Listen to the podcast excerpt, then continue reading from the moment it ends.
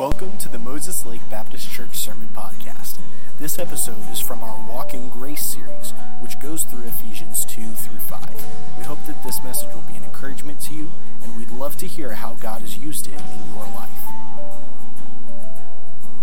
Morning, Ephesians chapter 1, or excuse me, 5. Ephesians chapter 5 this morning is where we're going to be.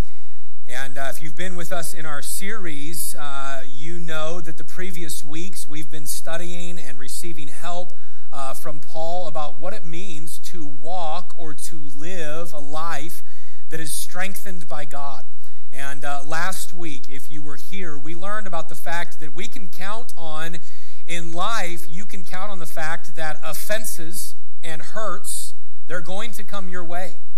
Uh, listen, people are going to offend you. You are going to offend others. We are going to have uh, situations in life that we do not understand and uh, hurts in our life caused by other people. And the way that culture says to deal with it uh, is really a, a number of ways, but one of them is to get even. Hey, if someone's done you wrong, you do them wrong. If someone's uh, uh, done something mean or harsh in your life, then you figure out a way to retaliate, to get back. Another uh, response that culture has is, you know, if someone does you wrong, then you better, you just got to get over it. Just get over it. You just need to grow up and get over it. And people might say that about offenses that come your way. And then others may say, you know what, just bottle it up. The opportunity will come. And you will have a you will have opportunity to go through your smear campaign or or blast them online or maybe talk bad about them at work. But the fact is, offenses come and culture says we should deal with it one way. But what we discovered last week is that God says to deal with it a different way. Man, cult, uh, uh, um, uh, offenses are going to come, but God says, I want you to identify and be honest about the hurt and where it could get you. Well, where could it get us? If we allow hurts to stay in our life, man, the Bible goes that it causes that anger, malice, wrath, it, it causes bitterness within us. So the first key to overcoming hurts God's way is to identify and be honest about that hurt. Then we noticed, secondly, last week, that we should desire to live the unexpected response. What is the unexpected response? Well, it is to meet cruelty with and harshness with kindness. It's to meet mistreatment with a sympathetic and a compassionate heart, and then it's to meet wrongdoings with forgiveness. Well, why can we forgive? Because we've been forgiven.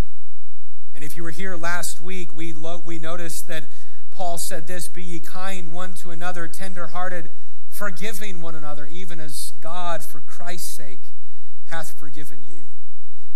Man, dealing with hurts and offenses God's way is, is very hard, but that's why we can be followers of God. And that's verse number one of chapter 5 be followers of God as your children. Keeping a focus on God, keeping a focus on God, it helps us forgive like God.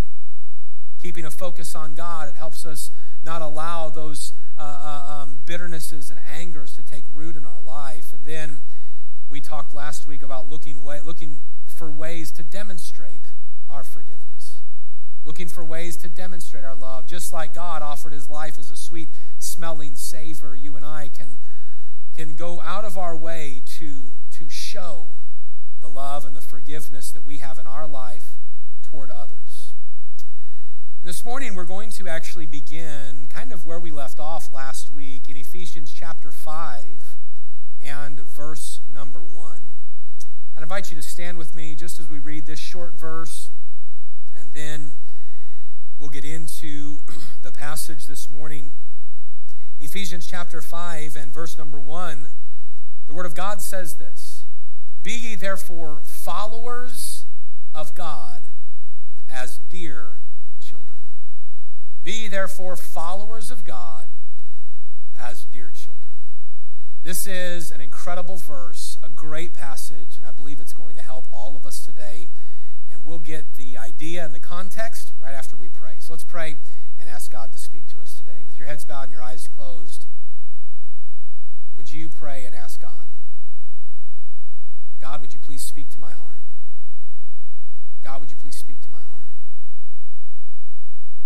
And God, I, I ask you that whatever you speak to me about, God, would you help me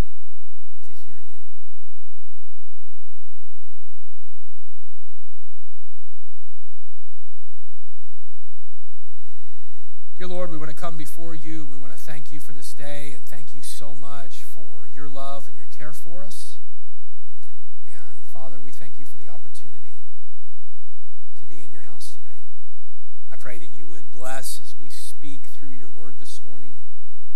God, I humble my heart today and I ask you that you'd speak through me and speak to me and help us, Lord, to be challenged, to be equipped, and to be helped by your word today.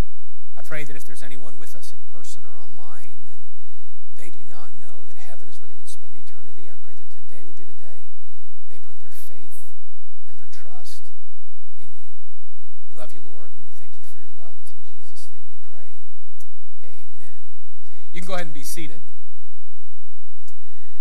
This morning, I just want to ask you um, have you ever had a time in your life when somebody would follow you around and they would like mimic you? You ever had a time in your life when they would do that? Some of you, how many of you have siblings that would do something like that? But often they wouldn't even just like, they wouldn't just mimic you in action, they would say what you're saying. They would say what you're saying. Thank you. But what you would do What you would do. is get really frustrated with them because you can't stand having an echo.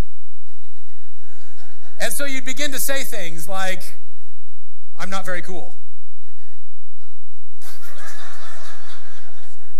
Thank you. Come here. Uh, this is Micah. He did that. Thank you, Micah. You can be seated. Um, I know we've all been there. You've all had, man, we all have siblings. We've all been there when people in our lives maybe do that whole mimicking thing. So the other day, the other day we were at the house and I was outside working and the kids all got home and of course Dennis has his license now and so he's, you know, he's the family taxi. I love it. I'm just going to say it right now. I love it. And for those of you parents who have children almost 16 and you're kind of concerned about those days, listen, just look forward to it. It's awesome. Like, it's really awesome. I mean, like, hey, son, can you run the kids here? Wait, hey, son, let me rephrase that. Run the kids here. It's just cool. Anyway, they got back and they're, they're walking across the lawn. And, uh, and one of them, I won't say the names, but one of them was mimicking another one. And so they got out of the car, and the one said, Hey, Dad. And then the mimic said, Hey, Dad. And the one kind of turned around and looked back, and the mimic turned around and looked back. And, and then the one said, Oh, stop doing that. The mimic went, Oh, stop doing that. And the one was like, Come on. And the mimic was like, Come on. And it just reminded me of my times when I was a kid. And my sisters would do that because they knew it just, it irritated me. Usually it would stop when you would say something like, I'm an idiot, you know, and then my sisters would re- return it back. They go, Yeah, you are. Thanks for admitting it. And they just walk away.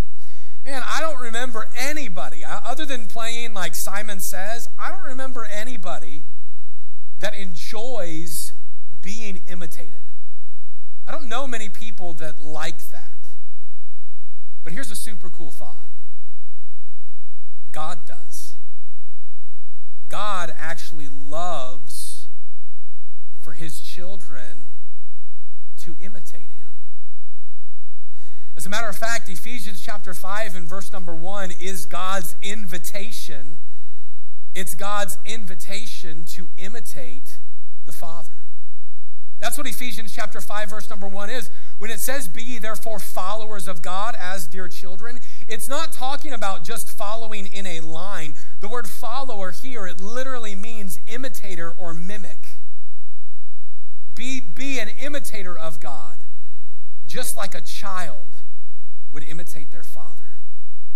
Be an imitator, a mimic of God, just like a child would walk in dad's steps, just like a child would. You remember when you were a kid? I know for me, when I was a kid, I would walk around and, and uh, man, if dad would say something, I'd try to say it just like him. Dad had a certain way he combed his hair, and I would, when I was a little kid, I remember trying to comb my hair just like dad.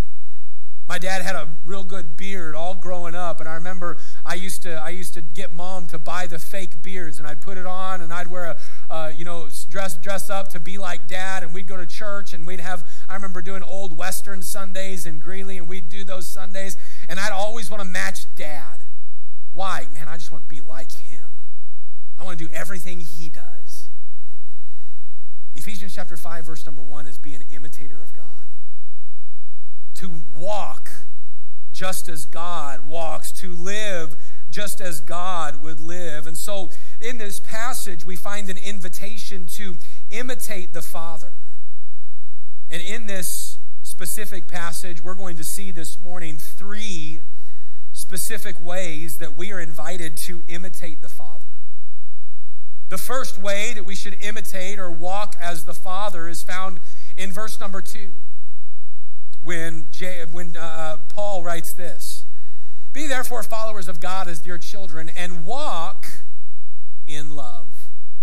Imitate, live, live out his love. As Christ also hath loved us and given himself for us an offering and a sacrifice to God for a sweet smelling savor. Now, we talked about this last week, and this admonition connects the previous passage to the passage in front of us. There is a challenge here, like we saw last week, that you cannot forgive unless your focus is on the forgiveness of God. But now, this statement is kind of a tie in statement that, that Paul is giving. He is saying, Now be a follower of God, imitate his forgiveness, but here's some other ways that you should imitate God. Number one, walk in love or live in or with love, but not just any kind of love. Imitate his love. Imitate the love that God has. Well, what is the love that God has? What does that love look like? I notice a few thoughts specifically from these verses. His love is a selfless love. His love is a selfless love. We find there as Christ also loved us and hath given himself for us an offering. He was selfless in his love, and the fact that his love for us and for others was placed before his needs. The love that God has for you was not focused upon himself, it was selfless. This is placing the needs of others before our needs, giving others priority in our life, making intentional decisions that defer to those around us. And think about how this type of a love, think about how a selfless love could literally affect your life. You and I, each and every day, we are with people. Even if you're not a people person, you will be around people. And when we walk or travel through our days with a selfless love, what we are going to do is we are consistently thinking about how can my life bless the lives of those around me. We are thinking about preferring others before ourselves. A selfless love. What else? What other types of love did Christ have? Well, he had a sacrificial love. Now, this could probably go hand in hand with a selfless love and be, a, be perhaps synonymous to it. But I think today that a sacrificial love, it doesn't just say, excuse me, a sacrificial love says, I am not only going to put you first, but I'm actually going to place myself in harm's way for you. I'm going to take the hit for you.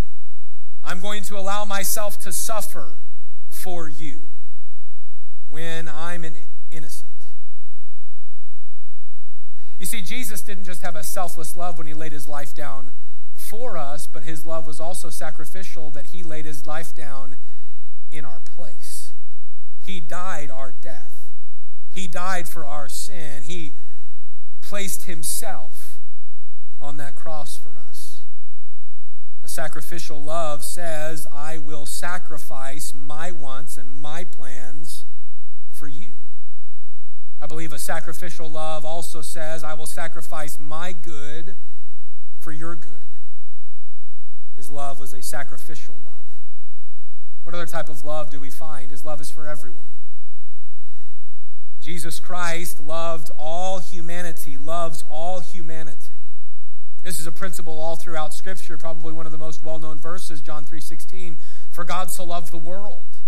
That word world there is not talking about uh, the, the created world that we see. It's talking about the world of humanity. God so loved the entire world. You know, the love of God is not selective like our love is. And while we can't love everyone perfectly as Jesus does, we can offer a love to everyone that says, I'm going to be a loving person.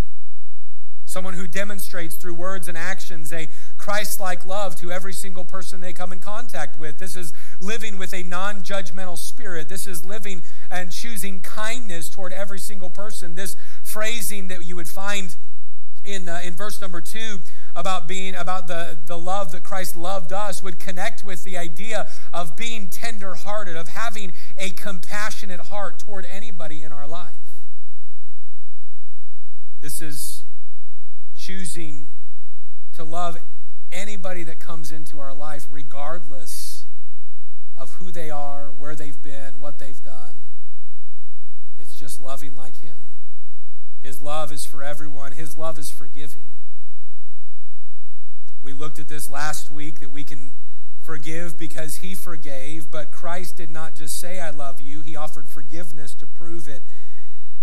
In 1 Peter chapter 4 and verse number 8, Peter wrote this Above all things, have fervent charity among yourselves, for charity, love, covereth a multitude or covers a multitude of sins. You know what a forgiving love does? A forgiving love says, even though you didn't ask for it, I choose to forgive you and love you as Christ loves me. Because we spent so much time on this last week, we won't dwell on it right now, but it's will it's really saying I am love you and forgive in spite of you. Because my love is not based upon me or you, my love is based upon him. What else is his love? Well, his love is a perfect love. His love's perfect. It's a excuse me, the perfect example of loving God and loving people. I mean, the love, talking about the love that Jesus Christ had. Jesus loved God the Father and he loved people. So, what are we instructed to do in this passage? What, what are we to imitate the Father in? Well, first, we're to imitate him in love. We are to imitate the love of God toward others. A few years ago, our challenge our theme for the year was the word consumed, and it came out of Mark chapter number 12, verse 30 and 31, where it says this Thou shalt love the Lord thy God with all thy heart, with all thy soul, with all thy mind, with all thy strength. This is the first commandment. And the second is like unto it, namely this Thou shalt love thy neighbor as thyself. There is none other commandment greater than these. When we walk in love, when we imitate his love, we're going to go through our days and travel through our decisions with a mindset that says, How can I show my love to God and how can I show my love to people? Be an imitator of His love. Walk in love, loving the Father like Jesus loved the Father, and loving people like Christ loves people. It's a selfless love, a sacrificial love, a love offered to anybody and everybody. It's a love that is completely forgiving, and it is a love that is based upon Him as perfection. God says through Paul, I, invite you, all of you, everybody, if you believe in me, I invite you to follow me, to imitate me, just like a child would their own father. All right, God, what does it look like? Imitate my love, walk in love, but then also walk as light. Walk as light. Notice verse 2, all the way down through verse number 14. We're going to read these verses. Verse 2 all the way down through verse, or verse 3, excuse me, all the way down through verse number 14, it says this But fornication and all uncleanness or covetousness, let it not be once named among you as becometh saints. Neither filthiness, nor foolish talking, nor jesting, which are not convenient, but rather giving of thanks. For this ye know, that no whoremonger, nor, nor unclean person, nor covetous man who is an idolater, hath any inheritance in the kingdom of Christ and of God. Let no man deceive you with vain words. For because of these things cometh the wrath of God upon the children of disobedience. Be not ye therefore partakers with them. For ye, you were sometimes darkness, but now are you light in the Lord. Walk as children of light. For the fruit of the Spirit is in all goodness and righteousness and truth, proving what is acceptable unto the Lord. And have no fellowship with the unfruitful works of darkness, but rather reprove them. For because it is even a shame, it is a shame even to speak of those things which are done of them in secret. But all things that are reproved, they are made manifest or made known or revealed by the light. For whatsoever doth make manifest is light. Wherefore, because of this, he, God, he saith, Awake, thou that sleepest, and arise from the dead, and Christ shall give thee light. Throughout these verses, the reader is called to walk as light. Specifically, verse number 8, when it says this For you were sometimes darkness but now are you light in the Lord? Walk as children of light.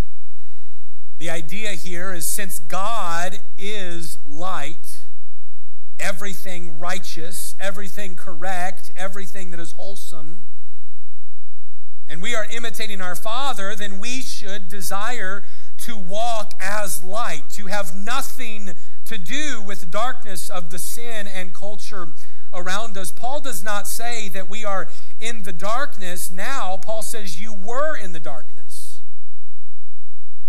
But now, if you've trusted Christ as Savior, then that darkness is past.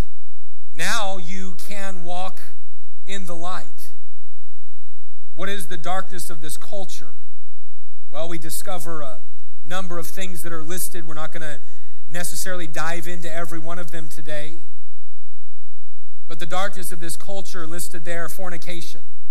What is that? That's any, any sexual activity outside of the bond of marriage. And do we not see a culture that is just entrenched in that mindset? Uncleanness. What is uncleanness? Uncleanness in this specific in this specific wording in the Greek means to have physical and moral impurities that contaminate my life. Now, what is Paul doing? He's writing to Christians and he's saying to them, hey, listen, the culture around you, and we talked about this a number of weeks ago, the culture around you is a corrupt culture and, and it is a, a world that is lost and without God and without hope. Finding peace and, and fulfillment in all these other areas of life hey, if you are a child of God, these things shouldn't be named among you. Why? Because you know the truth, you know the big picture. Uncleanness, this moral impurity that is attacking the world, it shouldn't be named in the life of a believer. Foolish talking. This is just unwise conversation and pointless conversation that has sinful thoughts at the root. Jesting is harsh, harsh sarcasm and joking that cutting down, that belittling. And of course, Paul, he's not giving an extensive list that only these things, he's, he's just giving an example. He's saying these things, they are not becoming, they are not convenient or befitting of, of someone who is a child of God. But instead, verse number my, my verse number four, he says, but rather giving of thanks. Hey, you know what a child of God is doing? Man, a child of God, instead of using their words to, to cut down people and instead of using their life for moral impurities, uh, a child of God's life is reflective of the spirit of thanksgiving. Rather, giving of thanks. Why? Man, because I was blind, but now I see. Why giving thanks? Because I was on my way to hell, but now I'm forgiven. Why the giving of thanks? Because I was, I was lost. But because of Jesus Christ, now I'm found. Remember that you, remembering that you were saved from the punishment of sin and hell. And so the challenge is don't be partakers, don't be involved in the words of culture or the works of darkness. You used to be darkness, but now you're saved. Now you're a child of the light. Therefore, you should desire to walk in the light or to walk as light, to use your life as a, a reflection of the truth and the righteousness and the holiness that is found in God. Jesus said it this way I am, come a light into the world, that whosoever believeth in me should not abide, the word abide, to dwell, be comfortable in darkness. When Jesus was here on this earth, the perfection of his character and conduct, it exposed the sinfulness of those around him. And this is one reason why the religious leaders hated Jesus so much and sought to destroy him. Jesus said this If I had not come and spoken unto them, they had not had sin, but now they have no cloak for their sin. You see, the righteous in Jesus' day, man, they were, they were declaring their righteousness based upon the wrong measuring stick. And sometimes we do the same thing. Sometimes we think we're super righteous because of a certain thing that we may do or may not do. But here's what Jesus is saying number one, walk in love, walk loving like Him. But number two, walk as the light. Don't just say things and, and have a life that says, well, I'm better than those around me. Don't be one that looks down on other people. No, no, no. Be one that says, since I have Jesus Christ, in every way I can possible, I just want to reflect Jesus Christ. I just want to reflect God. And Paul, here in these verses, he challenges us to live by walking in the light. Paul wrote it this way to the believers in Rome. In verse number 12 of Ephesians, he says, It's a shame to even speak of the things that are done in darkness. And in Romans, he said, But yet I would have you wise unto that which is good and simple concerning evil. Paul said, Hey, as a believer, as a child of God, you should not only not have these things in your life, but you should desire not to even speak about it. He's not talking about having a conversation with your kids about the sin of the world or, or man, I can't believe I saw that on the news. He's not talking about this. He's talking about to, to uh, uplift it in a positive light.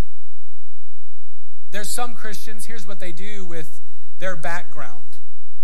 Well, you know, I used to be the, uh, man, I was the worst of the worst. Man, I remember, I remember there was this one time we used to, and they would describe a life away from God and not in a way of trying to share it to be a, a, testimony, but really kind of in a way of uplifting that life. And I know believers that have even gone to the point of saying, you know, but I gave all of that up for Jesus. I, you know, I'm, I really sacrificed for Christ. Man, they're just kind of uplifting maybe a life of darkness. And here's what Paul is saying hey, especially here in Romans, like, be wise about the things that are good and be simple. Don't give a bunch of thought concerning evil. This is the, the separation that should be in a Christian's life. And then Paul says this in Ephesians 5:13, but all things that are reproved are made manifest by the light, for whatsoever doth make manifest is light. Here's the thought when you think of light, you think of something that reveals or exposes darkness. How many of you, you, you can truly sleep anywhere? You say, I could, I could sleep anywhere. It doesn't have to be dark. I could sleep literally anywhere. I mean, those of you that can do that, like, that's an awesome thing. I'm one of those people. I could probably fall asleep anywhere, except for airplanes. I can't sleep on airplanes very well. I try. But in our room, in our room at our house, we have um, a door that goes to a, a back little patio that is, uh, of course, a, a glass door. And then we have this window right above our bed that we only have, we have white um,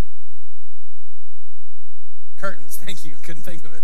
We have white curtains over the window, and then we have really dark gray ones over the, uh, the door.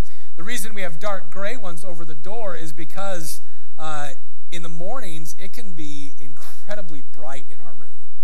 And there were times during the summer, that first summer we lived there, that I remember, you know, sun's coming up about uh, 5 in the morning, 5.15, 5.30, and I'm like, ding, why is it so bright in here, you know?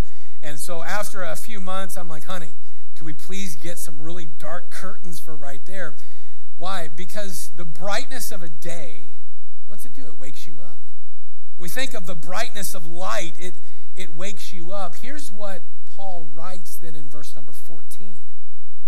Since you're in the light, allow God's light to wake you up and recognize that now your life, your life could be light into other people's lives. Verse 13, light manifests darkness. Man, what a great thought for the Christian that if you know Jesus Christ as your Savior, your light can make known the darkness of this culture. Now, there's kind of two, uh, two discussions that we could have on that. The one says, well, if I'm supposed to be light in our, in our culture and expose culture, then it is my job to call everybody out in my life.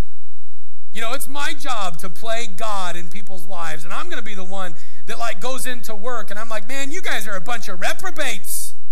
You're all heathens here. I can't believe that you would and we we can have that camp that my life exposes darkness that way.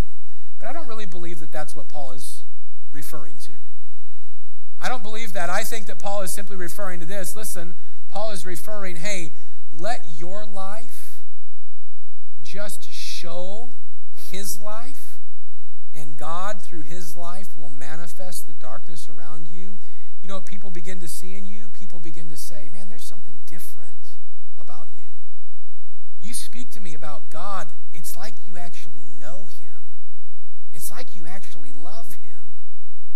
And because of your heart and your walk with God, and because of the way that you carry yourself and the words that come out of your mouth, man, His name is lifted up, and people begin to look in their own lives and say, I need what you have, I need what you believe.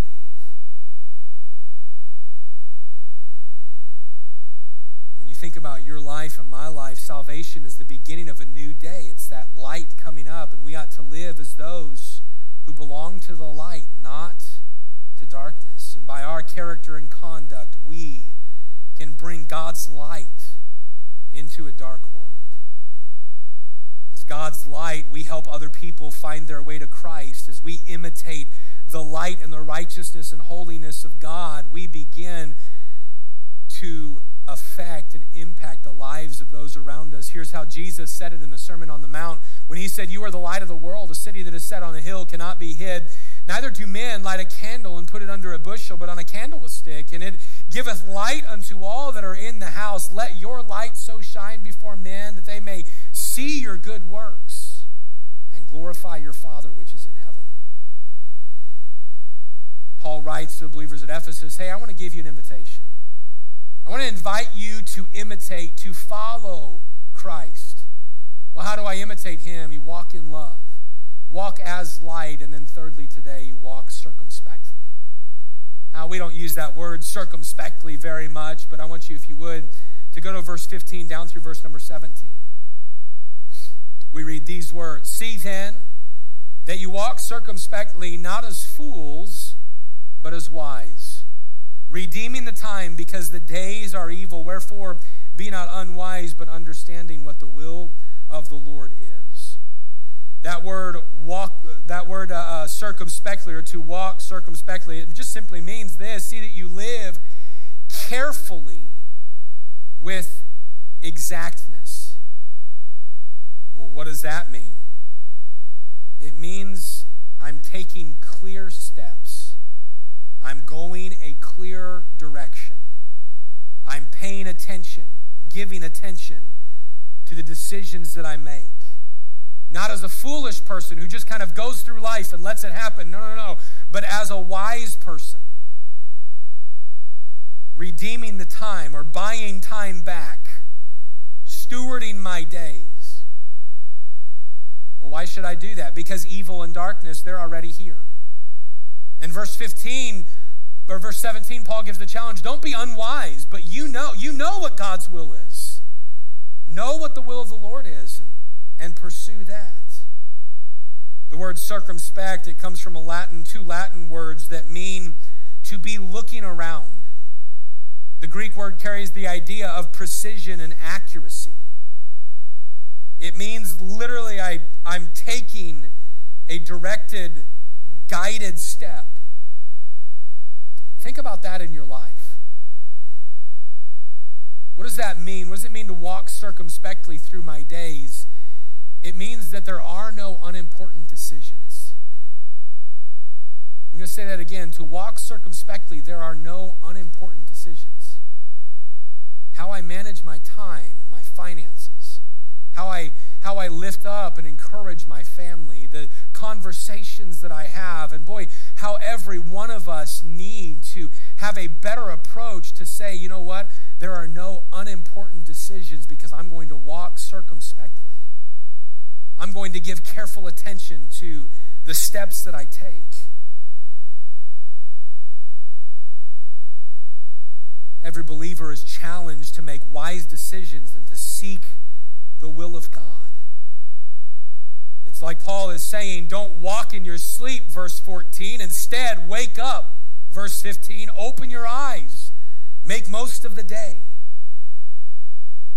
I think this is extremely sad that we can see many Christians, just kind of many professing believers, that they just kind of drift through life as sleepwalkers. You ever had somebody sleepwalk?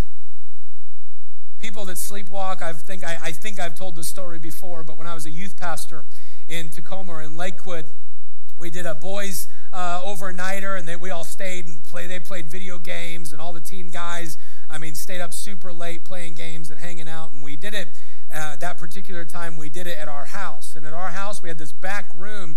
It was a garage that was converted into just big, this big room. And there were some couple of boys that were sitting there playing video games, and there was this one young guy, and he, he uh, all of a sudden we heard him mumbling and he was sleep talking. And the guys, they began to kind of laugh and joke with him, you know, in his sleep. And then after a minute, I, I felt I was sitting on a couch, and there was back behind us, there was a, a bed back there, and this young man had kind of fallen asleep, like, you know, teenagers can fall asleep literally anywhere. He had just fallen asleep, like on the edge of the bed, and was just kind of there. And all of a sudden, I felt someone hovering right above me. I'm just sitting on this couch, and I look up, and it's him. And I was like, oh, hey, you know, hey, hey, Joe. I said, said his name, and he didn't respond. And the two boys that were playing the video games, sitting right there watching the TV, they were like, he's, he's sleepwalking. I was like, no, he's not. They're like, yes, he is. And sure enough, we look, we're, hey, hey, are you? And he was sleepwalking. And so, being the compassionate youth pastor I am or was, I got up and I I was like, come on, man. I just set him back down on the bed. I thought, all right, he'll be fine. A few minutes later, he gets up and he walks past the couch. So there's a TV and a couch. The door to go into the rest of the house is right here. There's just a wall over here. So TV, couch, wall. I'm not exaggerating. He walks and he turns boom, he walks right into the wall. And being these other teenage guys, where I'm, I'm just like, this is awesome. Like, what do we do? You know? And so I, I said, hey, you know, Joe, what are you, what are you doing? And he said, my mom's here. I got to go. Boom, he walked into the wall again. And I was like, you got to go. Your mom's here. He said, yeah. I said, well, that's not the door. And he's like, yes, it is. Boom, did it again. I'm like, man, I feel bad for this. Of course, the other teenage guys are just dying laughing. So I got up, I turned him around, and I walked him back to that bed that was back there. And I said, okay, now we're outside. Why don't you just lay down here on the porch and wait for mom to get here? And he said, okay. And he laid down on that bed, and he was out. It was like four in the morning, and he woke up at about seven, literally remembered nothing. You ever known somebody like that sleepwalk? What are they doing? They're not paying attention to where they're going. They're not giving attention to the steps they're taking. They're not, man, you can injure yourself. I've known people that have told stories of friends that have literally walked out of houses sleepwalking. You know what a lot of Christians are doing in life? They're just sleepwalking. They're not stewarding their time, they're not going through their life making important decisions, understanding there are no unimportant decisions. No, they're just kind of going through life, just, you know, ho hum, whatever comes, whatever will be, will be, and have that old mindset. Man, for the Christian, it is, hey, walk through life and pay attention to your steps. And Paul gives a number of reasons of why we should do it. Why? It's the wise thing. Walk circumspectly, not as fools, but as wise. Hey, it is a wise thing for a Christian to pay attention to the decisions that they make. Why else should we walk through life circumspectly? Because life is short. Verse number 15 see then that you walk circumspectly, not as fools, but as wise. Why? Redeeming the time. Hey, your life, James wrote it this way, is but a vapor. It appears for a moment and then vanishes away. And the impact that you make on people is really the only thing that lasts. How you steward your life for God and how you steward your relationships because of God. And so many Christians are just letting life pass them by. And how many people in their latter days have I sat down with and they begin to recount their life and they say, Pastor, I just wish I would have done more for God. I remember as dad was slowly going, uh, even even in, in the last 10 years with his cancer and all of that stuff, times when dad would be, we thought, on his deathbed. And I remember in 2016, where, right after they moved here, and my dad saying to me, I just wish I would have done more for God. And I'm like, what are you talking about, man? Like, you have done so much. You know what? At the end of your life, you realize life is short. It would be healthy for some of us to realize it now. We, none of us are guaranteed this week.